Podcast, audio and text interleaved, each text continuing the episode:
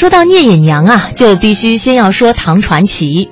唐代传奇是唐代的汉族文言短篇小说，内容呢多为奇闻异事，或人称之为唐代传奇，或者称之为唐传奇。中国小说在魏晋南北朝时期啊，那个时候还处于一个萌芽的状态。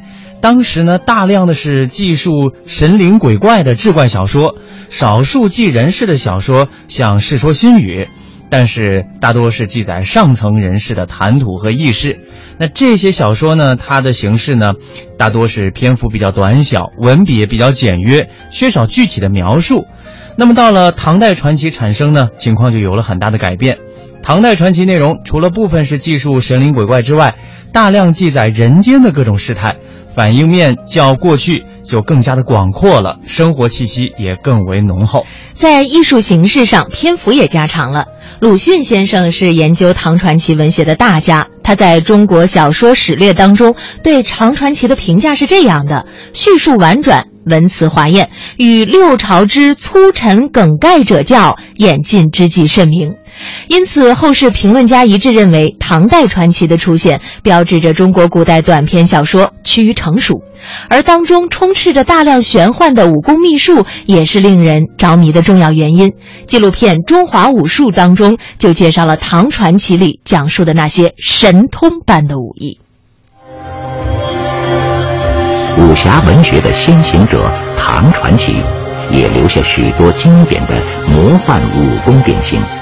为后世神秘化武功秘籍开了先河。唐传奇名篇《灭隐娘》描述了一种神话般的所谓飞剑技艺。灭隐娘掌握一种飞剑法术，她的宝剑是一种被施过法术的神剑，能像孙悟空的金箍棒一样，可以缩成一只弹丸大小，藏在发髻中。要使用的时候。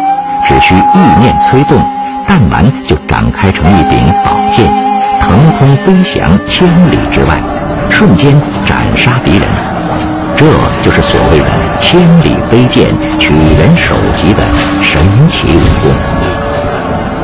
在唐代传奇里，轻功神行术则是侠客们走江湖的必备。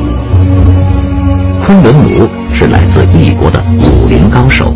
用自己坚实的后背承载一对有情人，腾身飞出重重高大的宫墙。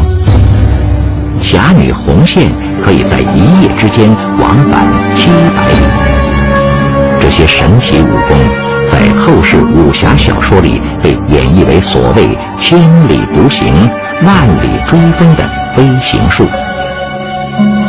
唐传奇侠客故事是武侠文学之滥觞。种玄幻风格的描写，对后世武功秘籍的神秘化倾向影响深远。